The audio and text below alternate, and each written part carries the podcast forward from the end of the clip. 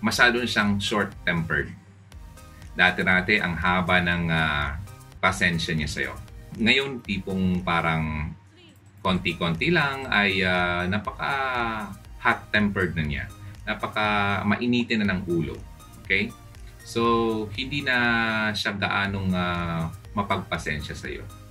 This is Hugon Radio on FEBC Radio. Care 104.3 The Way FM. Good afternoon. Welcome sa Hoot Radio. Ito po si Ronaldo. Hi, namiss mo ako? Hindi. Hindi niya ako na-miss. Ayan, maraming salamat po sa mga nag-aabang. Maraming salamat sa patuloy na nakikinig at uh, patuloy na nakasubaybay sa Hugot Radio. Online, offline, on the ground, and anywhere. di ba? Sinusundan talaga ako kahit saan. Maraming salamat po kahit na medyo talagang uh, challenging ang ating buhay sa panahon ngayon. Nariyan ka pa rin, hindi ka nawawala. Okay, ngayon ang pag-uusapan natin ay mga bagay na ginagawa ng may kinalulukohan. Aba, excited sila. Kasi nga, sabi ko dati, di ba, wag na muna tayo mag-usap ng mga bagay-bagay na patungkol sa mga katulad nito. Kasi nga, gusto natin pag-usapan yung mga yung mga bagay na nangyari ngayon. Kaya lang, syempre, itong Hugot Radio, kailangan pa rin nating uh, ipasok ang mga ganitong klaseng usapan. Kasi ito nga yung nakasanayan nyo, di ba? Yung una pa lang na first time kong mag-live dito ay talagang, ano ba yung topic ko noon? Ano bang true love? Yan. hindi mo alam. Ah, yan kasi. Hindi ka nakikinig ng Hugot Radio eh. Hindi mo alam kung anong true love. Ayan. Ang true love po ay makinig ka na lang doon sa dati kong sinabi.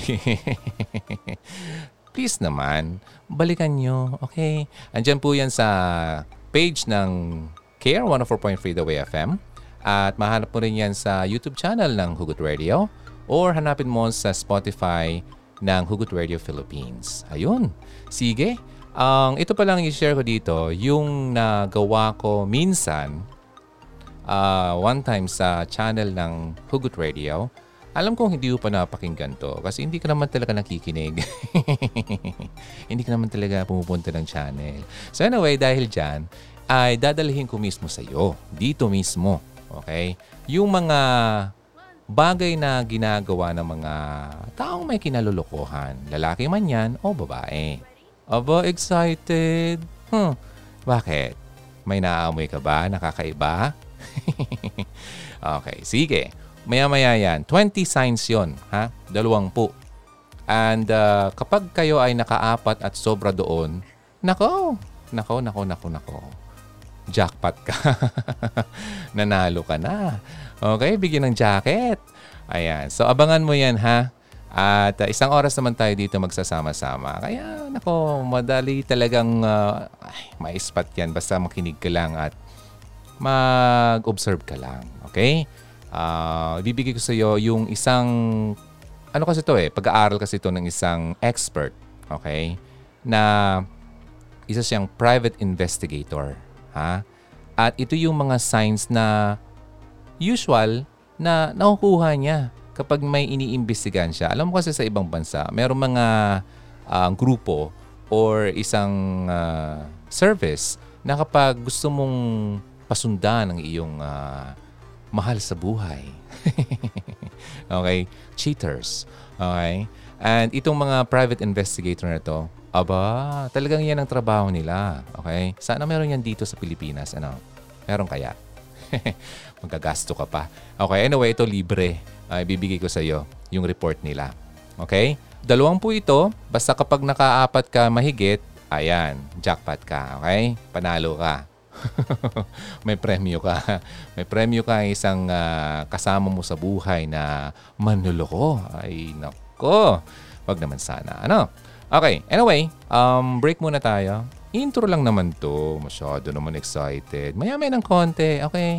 Uh, patutog muna tayo para naman mas ganahan ka sa ating show. Ako po si Ronaldo. First time mo dito. Maraming salamat. And uh, punta lang kayo sa pages na kung saan matatagpuan ng Hugot Radio sa, syempre, sa Hugot Radio, sa Facebook, Instagram, YouTube, and syempre dito rin sa KR 104.3 The Way FM. Okay? Sige, I'll be back. Broken out the pieces I've been shaping lately. Focused on the things that didn't make no sense. Guess that growing up was never meant to be easy. Yeah, I got used to doing everything sideways. Didn't really care about how anyone felt. Hiding my emotions down in different ashtrays. Oh, but what is lost ain't gone. No, you can't just let go, cause it's a part of you that will make you strong. Embrace your flaws. I'm not gonna fight back what I've become. Yeah, I got bruises where I came from. But I wouldn't change if I could restart. I ain't gonna hide these beautiful scars. I've been going way too hard on myself. Guess that is the reason I've been feeling like hell. But I wouldn't change if I could restart. I ain't gonna hide these beautiful scars. I went down a road that only got me nowhere. I've seen every corner, every inch of this place.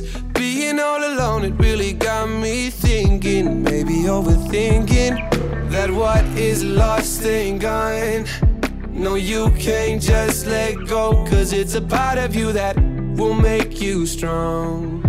Embrace your flaws. I'm not gonna fight back what I've become. Yeah, I got bruises where I came from. But I wouldn't change if I could restart. I ain't gonna hide these beautiful scars. I've been going way too hard on myself. Guess that is the reason I've been feeling like hell. But I wouldn't change if I could restart.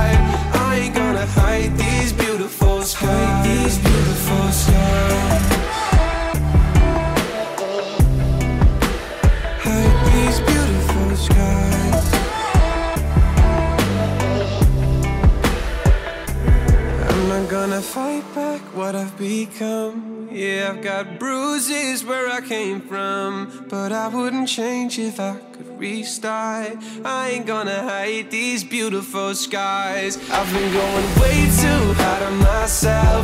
Guess that is the reason I've been feeling like hell. But I wouldn't change if I could restart. I ain't gonna hide these beautiful skies.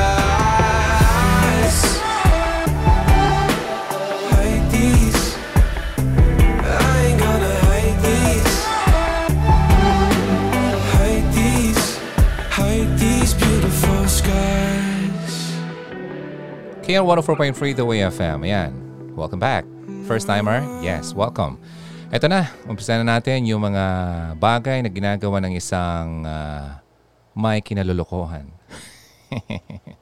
I know, excited ka na. At uh, samahan mo ako till 1 o'clock. Ito po si Ronaldo. Siyempre, dito lang sa Care 104.3 The Way FM.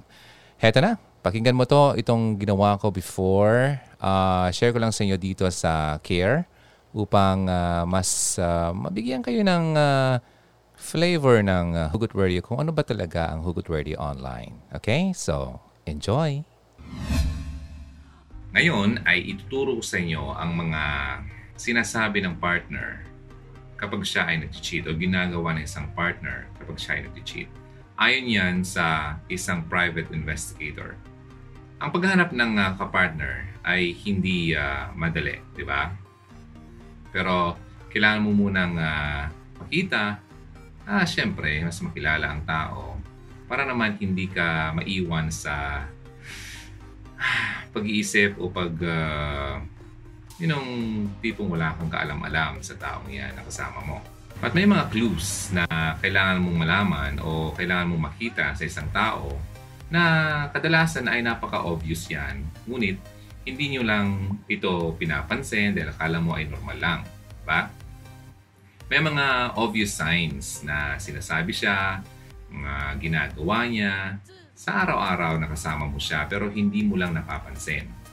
Yun pala ay mga sinyalis nito na siya ay nag-cheat na sa'yo. Pero, kailangan mo malaman na hindi ibig sabihin na kapag uh, may nakita ka ditong isa or dalawa sa sasabihin ko sa'yo, ay talagang nag-cheat na siya. Pero, kung may na-spot ka o nakita ka na apat o sobra pa dito sa mga sasabihin ko ngayon, ay kailangan mo na kailangan mo na mag-isip. Alright? Sige. May mga signs ang ah, isang tao kapag ah, may ginagawa siyang ah, hindi maganda sa isang ah, relationship. Ang number one dito ay ang pagbiglang pagpalit ng kanyang mga habits. Yung mga kadalasang ginagawa niya dati ay ah, napapalitan na ito. Okay? So, changing habits. Alam niyo yung mga habits, yung mga kadalasan niyang ah, ginagawa na parang normal lang sa kanya, tapos bigla itong nagbago. So, that's number one. Number two, yung umaalis sa bahay ng maaga at kung uuwi man siya ay very late na. Yan ang pangalawa. Yung tipong ah, napakaaga niyang gumising at umalis sa bahay pero kadalasan kung 'di ba ang tao kung maagang umalis, edi maaga din uuwi, 'di ba? Pero ito kabaliktaran, maagang umalis pero very late pa rin kung umuwi. That's number two.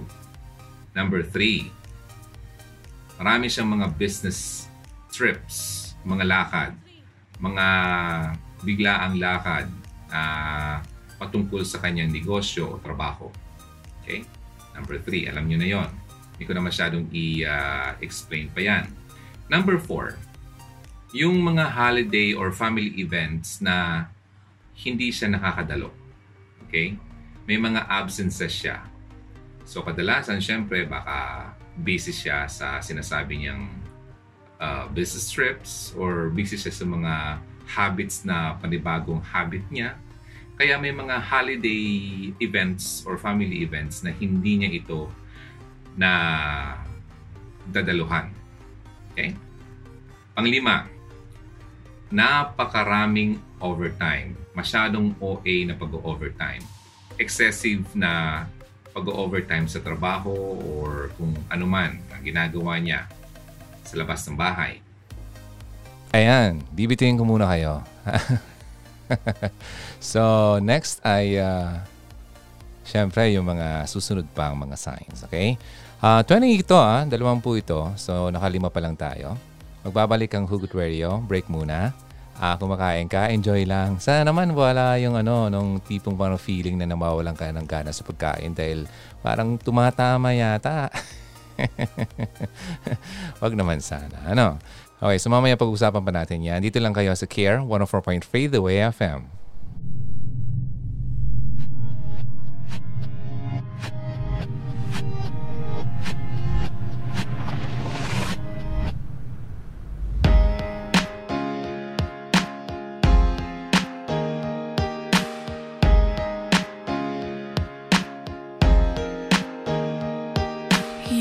Right in, Anything he's gone. He sees things you only thought you knew. You count the days since he held your hand, but you don't ask why, cause it's understood. It happens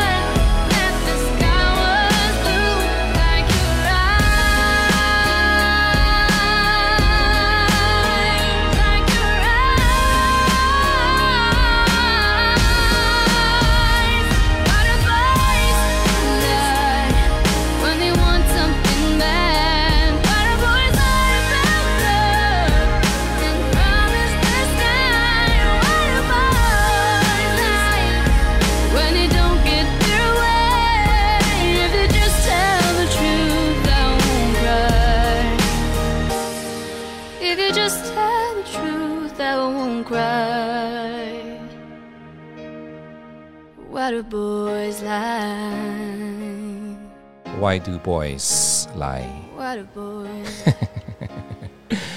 Bakit nga ba ang mga lalaki ay nagsisinungaling? Hmm.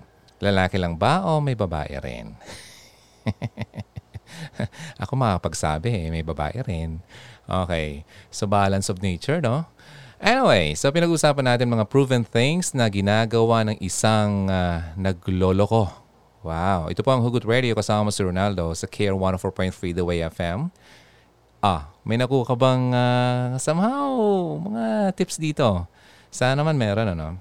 Okay, patuloy na natin kasi marami pa kayong ma-discover. Kasi malay mo, nangyayari na talaga, di mo lang alam. So at least, hindi ka na ngayon bulag. Okay? So enjoy.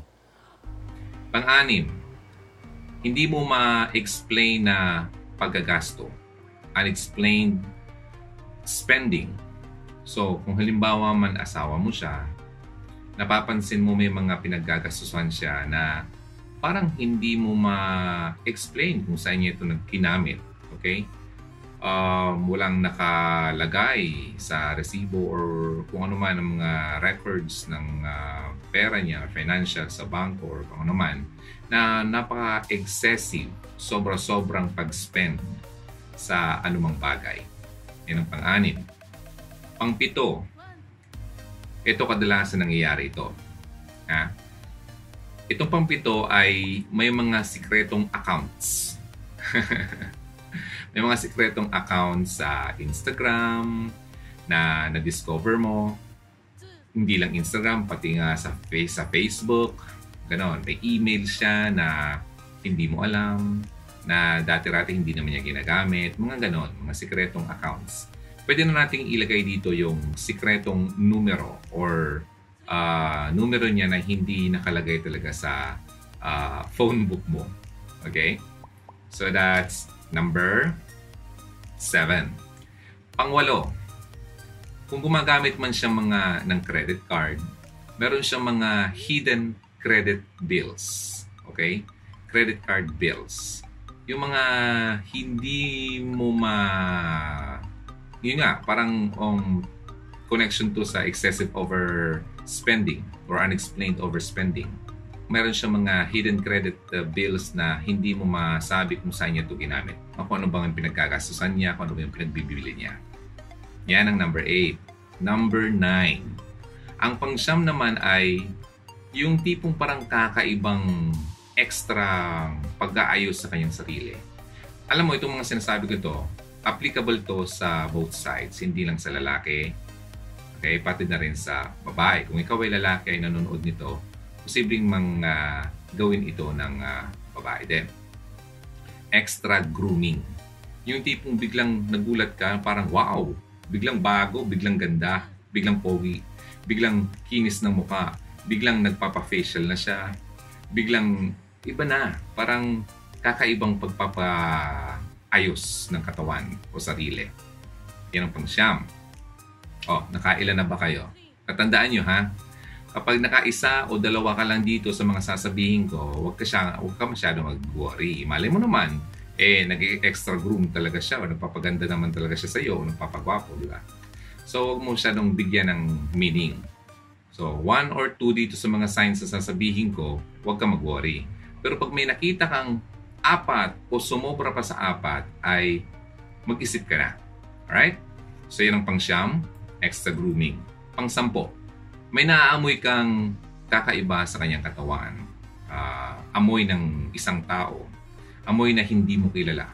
Siyempre, kilala mo yung amoy ng uh, kasintahan mo, asawa mo, di ba?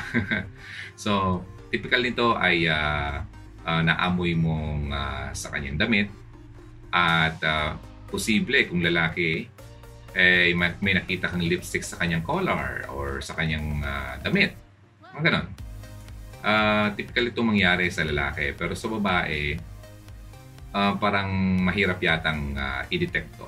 Kung ako yung lalaking, i-detect ko yung babae kung may kakaiba siyang amoy. I don't know. Okay, that's number 10. Ayun, so bibitinin ulit kita ha. Kasi ano na yun eh, uh, nasa kalahati na tayo ng ating mga signs. Ano ba yung amoy na yun? Natawa ako dun eh. Okay. So anyway, so nakailang ka na ba? Alam mo ba na sabi ko nung una, kapag nakaapat ka na dito o mahigit, talagang tumatama ka. Pero kung dalawa lang or tatlo below, well, wag mo masyadong uh, problemahin yan. Okay? Baka nagkataon lang, okay? So, ang pinag-uusapan natin, mga proven things na ginagawa ng isang nagloloko. Okay, ito po ang Hugot Radio. Sino mga first-timer? Paramdam naman. Mm-hmm. At sa mga datihan na dito, maraming salamat. Ilang uh, buwan na rin tayo nagkakasama, no? Uh, nag-start tayo last year uh, bago pumasok yung uh, December yata or yeah, October. Then pumasok yung pandemic. Ang dami nangyari. Okay, sana naman walang mga ganitong nangyayari kahit na ano, makakadagdag pa sa nararamdaman. Ano? Anyway, uh, mamaya pag-usapan natin kung ano ba talagang magandang gawin pag talagang ganito nang nangyayari. Di ba? So ngayon, break muna tayo ulit. At pagbabalik ko, yung uh, second half ng mga things, mga bagay na ginagawa nila. Okay? So let's take a break. I'll be back for more. Di ba nga ito ang iyong gusto? O ito'y lilisan na ako Mga alaala'y ibabaon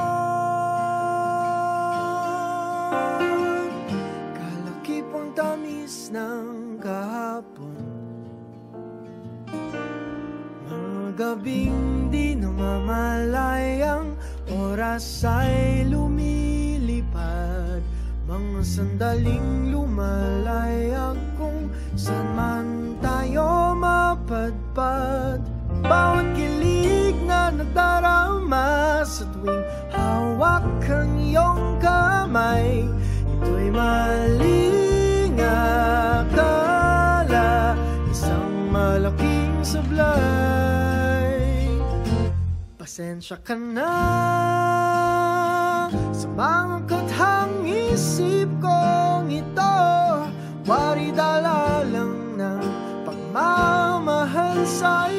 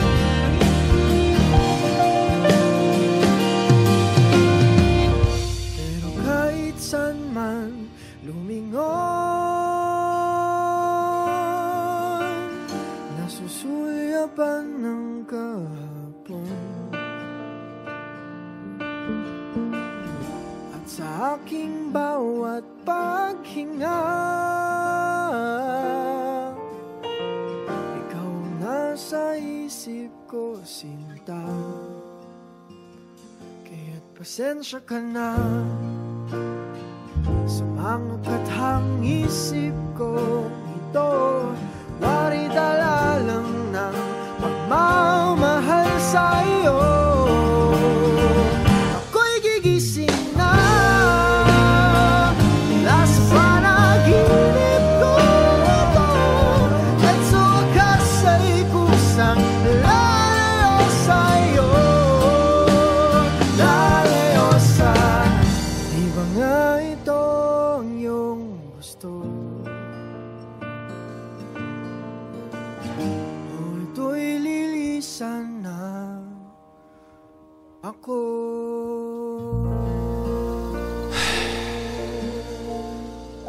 Gumising ka na ba? Care 104.3 The Way FM. Mga katang isip mo. Ay, baka naman kasi nananaginip ka lang. Okay? At ah, hindi naman talaga totoo. Okay? So, oras na para gumising. Tanghali na kaya. Okay? Pinag-uusapan natin ang mga proven things na ginagawa ng isang nagloloko. Ah, sana naman ay hindi ka pa dito tumatama. Pero kung tumatama ka na, mamaya ng konti, may sasabihin ko sa iyo. Okay? May sasabihin akong importante. okay? So, continue na natin itong ah, pinag-uusapan natin. Ito po ang mga signs. Nasa kalahati na tayo. Second half na tayo ng ating pinag-uusapan. And, uh, syempre, kung kakatunin mo pa lang, don't worry kung di mo napakinggan yung first uh, 10. Okay? Kaya mamaya, pwede mo na itong mapakinggan ulit uh, yung replay nito. So, ngayon, ito na yung second half. Number 11. Bumibili siya ng mga gifts na hindi mo naman nakita. Halimbawa, may nakita kang ah, resibo na kumakalat sa kanyang, ah, or nakita mo resibo na kalat-kalat dyan sa kwarto niya or kung saan man, hulog or what, na isa siyang item na binili niya, hindi mo naman binili, so sino na ba naman bibili kundi siya, di ba? Na hindi mo naman nakita, probably may binili siyang ah, flowers pero hindi ka naman binigyan ng flowers. O kaya yung babae naman, ikaw yung lalaki, bumili siya ng belt pero hindi naman ikaw ang nagsusuot ng belt. Mga ganun bagay. Okay? Alright, so that's number 11. Buying gifts na hindi mo nakita. Ang labing dalawa or number 12. Mga unexplained items. Ah, parang ah, in connection ko sa number 11. Pero, itong mga unexplained items na to, yung mga, halimbawa, di naman nyo ginagamit, dalawa, pero meron siya. Ano ba yun? Ah, condom sa loob ng kotse niya, eh hindi naman kayo gumagamit nun. Di ba? Bakit siya meron nun? Di ba? Ah, mga ganong bagay. O kaya, ano pa nga ba? Um, meron ka nakuhang ah, gamit ng babae, eh, hindi naman siya gumagamit nun. Ah, wala. kung ano man. Kung ano man maisip nyo, okay? Basta, it's unexplained item na hindi mo ma-explain kung bakit siya meron nun. Bakit, bakit nagkaroon siya ng ganon. Alright? So, number 13. Yun ang pang ah, number 12. Number 13, aba, biglang siya nag-join ng gym. Biglang nakaisip mag-gym. Parang biglang naisipang magpaganda ng katawan o magpa-sexy. Kung sa lalaki naman, biglang mag- naisipan magpa-macho. At sa babae naman, biglang naisipan magpa-ganda ng ah, katawan at magpatanggal ng bilbil. Dati-rati naman ay hindi naman siya ganon kasi ano naman siya, parang napaka-confident naman siya sa itsura niya. Kaya lang, biglang, bigla ba namang na, nakaisip na parang ang pangit daw niya. Yun, in connection ito doon sa ah, number 9 na extra grooming. Okay? Itong number 30 naman ay bigla siyang nag-join sa gym. Hmm. Number 14. Ito naman, s- kung sakaling, siyempre, nakikita mo yung phone niya at nahawakan mo, may mga missed calls ka or siya pala na hindi mo kilala ang number. Okay? From unknown number. Hindi hindi mo alam at hindi mo ma-recognize yung number na yon at uh, kadalasan ay hindi nakasave sa kanyang phone. Pero missed calls. Okay? Ibig sabihin, multiple calls, missed calls, hindi lang isa. Kasi, di ba, usually naman nakukuha tayo ng uh, uh, missed calls uh, from uh, uh, other people naman, di ba, na biglang tumawag sa iyo, talagang wrong call or uh, wrong number lang naman. But if he keeps on receiving missed calls or she keeps on receiving missed calls from an unknown number, kakaiba yon, di ba? So that's number 14. Number 15. May nabasa ka sa kanyang mga messages na parang napaka-secretive na message na uh, tipong coded na sila lang ang nakakaintindihan. Di ba? Yung tip, typical na, I mean, yung mga messages na hindi mo maintindihan dahil hindi naman ito ginagamit sa iyo o sa inyong dalawa. Okay? Yan, kung may mabasa ka. Alright? So, probably hindi lang yan uh, sa text message. Could be um, mga sulat, ganun, or sa email, mga ganun. Kung nakikita mo, kung nababasa mo, or naka, na-hold, na nagkakaroon ka ng access sa kanyang mga messages. But kung mayroon man, posibleng baka may makita kang ganyan. Okay. Cut ko muna ng konti. Ah, gusto ko lang iklaro. Ang susunod na sasabihin ko ay para sa mga mag-asawa. Okay? Mag-asawa. Okay? Nakuha ba mga bata? okay? So medyo sensitive pero totoo ito. Mga mag-asawa, makinig. And number 16, sa mga mag-asawa, ito ay hindi na nagiging madalas. Okay?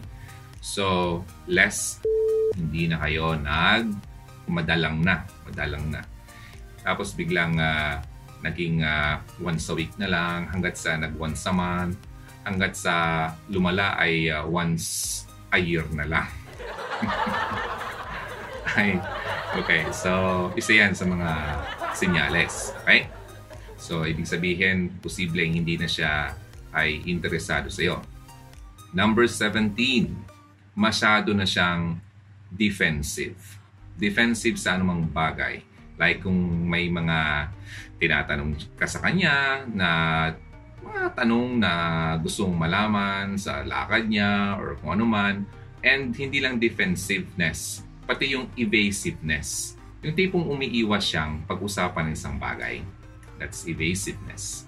And defensiveness, kapag ang um, nako-corner mo siya, parang nagagalit siya. Di ba? Siya pa yung galit. So, defensive. And number 18, yung mga obvious na pagsisinungaling. Okay, yung alam mo naman 'di ba, sa isang tao minsan kung alam mong nagsisinungaling ang isang tao lalo pat kung matagal mo na siyang uh, kakilala o nakasama, uh, alam mo kung kailan siya um, nagsisinungaling sa iyo, di ba? So, may mga obvious lies na uh, na siyang ginagawa at sinasabi sa iyo. And number 19, masyado siyang short-tempered. Dati-dati ang haba ng uh, pasensya niya sa'yo. Di ba? At uh, ngayon, tipong parang konti-konti lang ay uh, napaka hot-tempered na niya. Napaka mainitin na ng ulo. Okay? So, hindi na siya gaanong uh, mapagpasensya sa iyo. Okay? So, yan. Short temper na yung uh, kapareha mo. At ang panghuli, number 20, Oops, wait muna. Excited. Tanungin ko muna, kamusta? Nakailan ka? Okay? May scorecard ka ba? Pasado ba? Nakailan ka? Oh, alam kong naglilista ka eh. Oh, kanina ko pa nakikita eh. Oh, di ba? Mukha yatang pulang-pula. okay. Okay. Uh, naalala ko tuloy yung mga uh, teachers noon. Talagang nilalagay ng pula. Uh, yung, uh, yung ballpen talang ginagamit, no? Ewan ko lang ngayon kung allowed pa yan sa eskwelahan na maglagay ng uh, pulang-pula sa card ng mga bata. Ikaw, kamusta? Oh, anong balita? Uh, ano ba ang uh, kalagayan ng iyong uh, relasyon Naks naman. Para lang uh, maalaala mo kaya o kaya parang uh, ano ba yung kay ano? Uh, magpakailanman. Ay. Oh, ready ka na sa number 20? Hindi ko kayo tinatawanan. Natutuwa lang ako kasi masyado kang ano eh, seryoso eh. Alam mo ba kasi, ganito yan. Pinagdaanan ko to eh. Kaya gusto kong i-share sa iyo. Kasi para naman maibahagi ko sa iyo kung ano man ginawa ko. Ano ba yung nangyari? Malamang, hindi ko na sasabihin kung ano nangyari. Yung kung ano lang ginawa ko. Kasi kung mapakwento ako kung anong nangyari, talagang baka hindi lang isang oras ang abutin ito. Ha? Limang oras. Ha? Alam niya ng mga followers ng Hugot Radio. Ha? Nag-stream ako ng limang oras non-stop. Sino may kaya nun? Sino kayang mag-break nun? Ha? Non-stop talking. Ha? Okay. Now, ito po yung ano ha, uh, pinag-uusapan natin sa kaka-tune in lang. Ay, nako, late. Late ka. Ulitin mo lang mamaya. Okay, yung replay nito. At yung mga replays pala nito, mapapakinggan syempre dito sa KR 104.3 The Way FM. And uh, malamang mapakinggan nyo rin ito sa Spotify ng Hugot Radio Philippines. Okay. Now, ito yung number 20 para tayo nagka-countdown ng mga Billboard Top 20. Ah.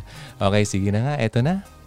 At ang panghuli, number 20, siya ay, halimbawa, siya ay uh, nagtatrabaho sa isang lugar at gusto mo siyang bisitahin, na gusto mo siyang i-surprise visit, ayaw na ayaw niya yon.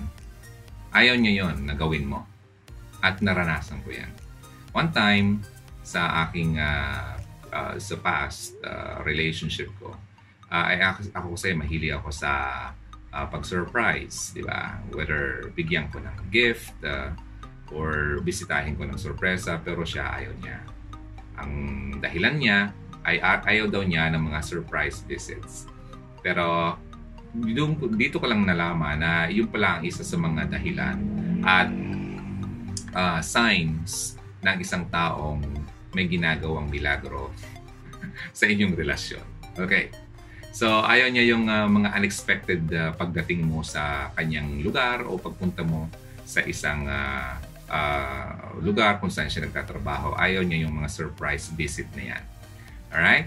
So, yan ang mga bagay na typical na ginagawa ng isang taong nag-cheat sa inyong relasyon ang dami ang dali ang dali, ang dali lang naman 'di ba? Kung 'di ba? Kung talagang titignan mo ang uh, or talagang obserbahan mo, obserbahan mo isang tao, ay mas madali mo talaga siyang uh, mabasa kung talagang bubuksan mo ang iyong mga mata. Okay? So, yan ang mga bagay at uh, huwag niyong kakalimutan ang uh, sinabi ko kapag may nakita lang kayo dito ang isa o dalawa sa na ginagawa ng kapareha mo, hindi ibig sabihin, hindi naman ibig sabihin na naglolo ko na siya. Alright? Pero kung may nakita ka dito sa dalawang kung sinabi ko na apat at sumobra pa sa apat, ay uh, posible ngang may ginagawa na siyang hindi maganda sa inyong relasyon. At kailangan mo nang kausapin ang taong yan. Alright? Upang malaman niya na hindi naman ikaw uh, parang inosenteng naloloko na lang niya lagi-lagi. Care 104.3 The Way FM. Ayan, nakailang ka na. Or nakailang ka ba? Sana lang, no? Hindi ka pumasa. Ito lang ang wini-wish ko na hindi ka sana pumasa. Pero kung halimbawa man, ikaw ay ang taong pumasa at talagang perfect pa nga, ano bang dapat mong gawin? Alam mo kasi, di ba? Alam natin yan. Na ang betrayal ay talagang masakit ano? Ang pagtataksil ay isang pangyayari na ayaw mo mangyari sa iyo. So paano ba pagtatagumpayan ang sakit na dulot ng pagtataksil ng uh, iyong kasintahan? Ang pagtataksil ay uh, talagang kumbaga sukdulan yan eh. Hmm, ng pagwalang bahala o sa pagtitiwala na binibigay ng isang tao at isa to sa pinakamasakit na karanasan na maaring maramdaman mo. Ang uh, pagdurusang sanhi ng uh, pagtataksil ay uh, pinapalala lalo ng uh, kawalang laban mo. Ikaw yung biktima eh. Sa karamihan, ang uh, sakit ng dulot nito ng pagtataksil ay uh, mas masakit kaysa sa dulot ng pambubugbog, pandaraya, o kung ano man. Winawasak nito ang foundation ng iyong pagtitiwala. Di ba? Ayun. Pero alam mo ba, may isang uh, character sa Bible. No, ang galing. Si David. Talagang uh, hindi siya dito bago sa betrayal. The closer ng relationship natin, kung mas malapit ang relasyon, mas malalim ang sakit na dulot ng pagtataksil. Alam mo naranasan din ni Jesus ang sakit na dulot ng pagtataksil. Alam mo yan, di ba? Ang pinakamalaking pagtataksil sa lahat ng panahon ay ang pagtataksil ni Judas kay Jesus. Kapalit ng 30 pirasong pilak. Nagtiwala siya, di ba? Natapat siya bilang kaibigan, karamay niya sa anuman. Ngunit ngayon, nung ginawa noon, lubos siyang naging taksil pero hindi naghiganti si Jesus. Hindi man lang siya nagtanim ng sama ng loob o nagalit man lang. Sa halip, kabaliktaran ang kanyang ginawa.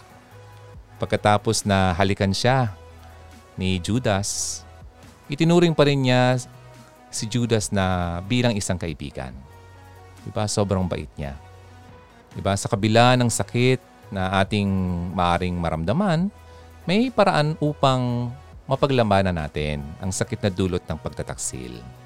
Direkta talagang nagmumula sa Diyos ang kapangyarihan at lakas na kailangan natin upang makapagpatawad. Pagkatapos ng maghinagpis natin dahil sa nasira nating pagtitiwala, nariyan pa rin si Lord upang tulungan tayo upang makabawi.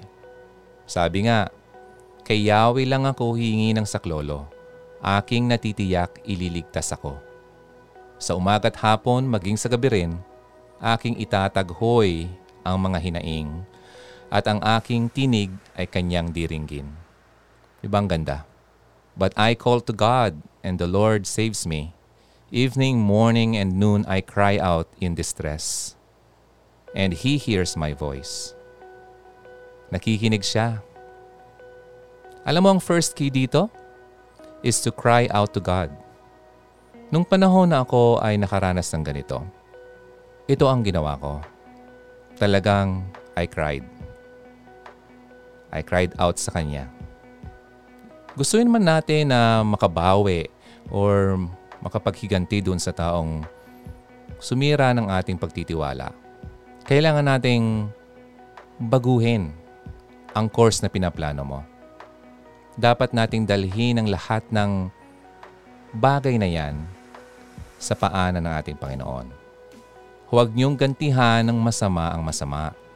Huwag niyong sumpain ang sumusumpa sa inyo. Sa halip, pagpalain niyo. Pagpalain niyo sila dahil pinili kayo upang tumanggap ng pagpapala ng Diyos. Ayon yan sa 1 Peter 3.9. Isa pang key dito sa pag-overcome ng pain at betrayal ay yung alalahanin mo ang example ni Jesus.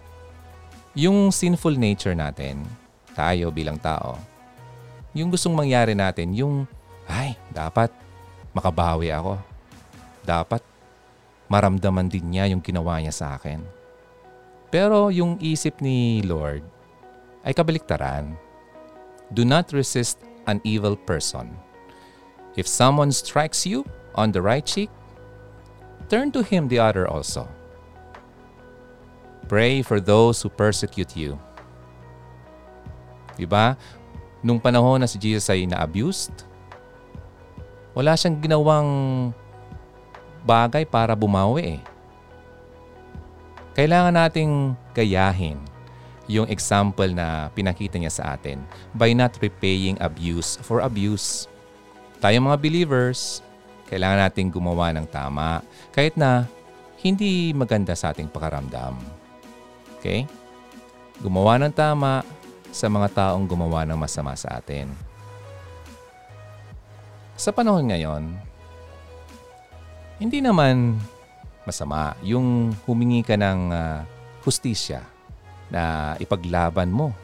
Sabi nga ng mag-ama, kapag may katwiran, ipaglaban mo. Diba? Kaya lang, ang pagsik mo ng justice should not be motivated for a desire ng iyong pag-revenge. Yung para makabawi ka. Hindi ganun yon. Isa pang key ng pagtagumpay laban sa kapaitan, yung pain, yung bitterness na dulot ng pagtataksil ay ang kakayahang ibigay natin sa ating Diyos na magpatawad sa mga nagkasala sa atin.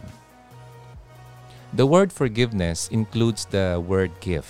Forgive.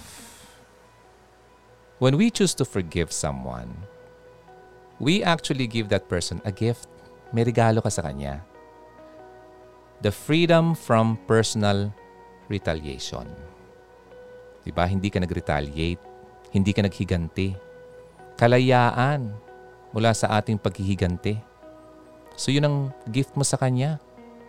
Ngunit binibigyan mo rin ang iyong sarili ng isang kaloob o gift. Isang buhay na malaya sa sama ng loob. Ang saya kaya nun. Ang sarap sa pakiramdam nung time na nag-decide ako na bahala ka na Lord. Nawala yung puot ko, yung galit, yung sama ng loob. Nakalaya ako. Ang pagpapalit ng bitterness at yung galit para sa pag-ibig ng Diyos ay isang kahangahangang karanasan na nagbibigay buhay. Ang saya ng pakiramdam. Life-giving exchange. Sabi nga ni Jesus, di ba? Loving our neighbor as ourselves.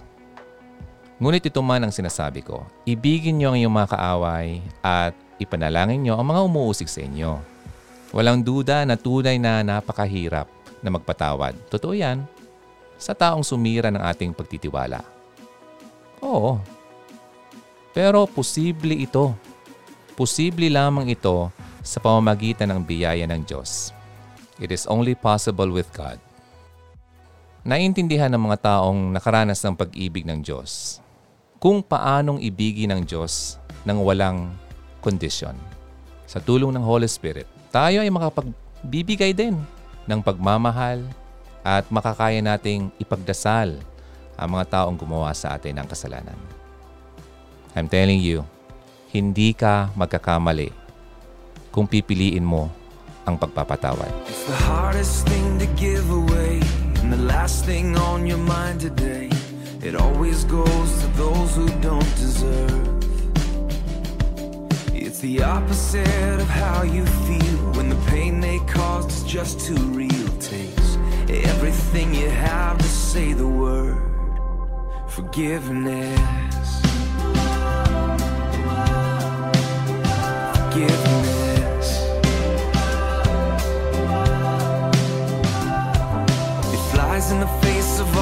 Pride. It moves away the mad inside. It's always anger's own worst enemy.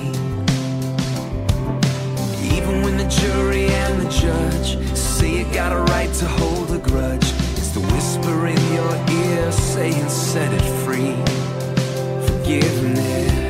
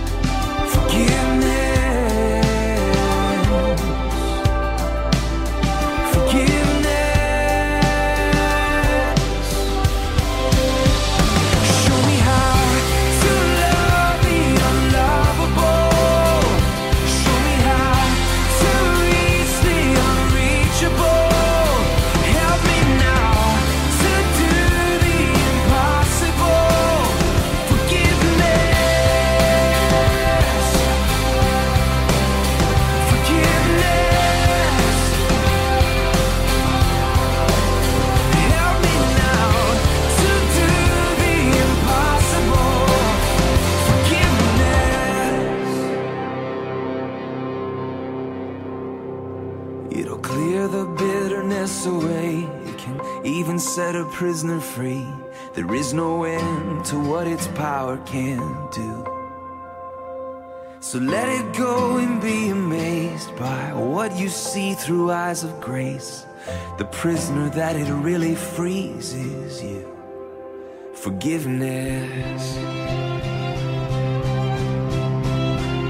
Forgiveness.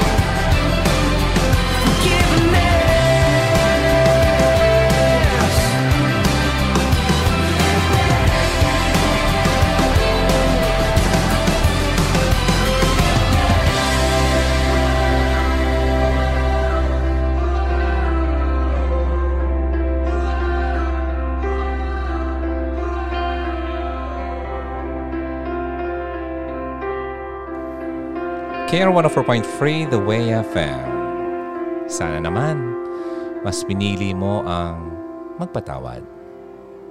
Ang sarap ng pakiramdam niyan. Umpisan mo na. Thank you, Hogs. Thank you, Kirians, sa pakikinig ng Hugot Radio. Till next time. Till next Sunday. Okay? Kung may tanong ka, alam mo na ang drill. Just go to KR 104.3 The Way FM or go to Hugot Radio page sa Facebook, sa YouTube, sa Instagram, at sa Spotify. Ako po si Ronaldo. Maraming salamat. God bless everyone. God bless you. I'll see you again. Bye! Halina't makihugot na. Kontakin mo kami sa 0946 763-9858, 0929-359-4298 o sa 0915-931-7184. Kung nais mong makipag-ugnayan kay DJ Ron, maaari din siyang bisitahin sa kanyang YouTube channel sa Hugot Radio.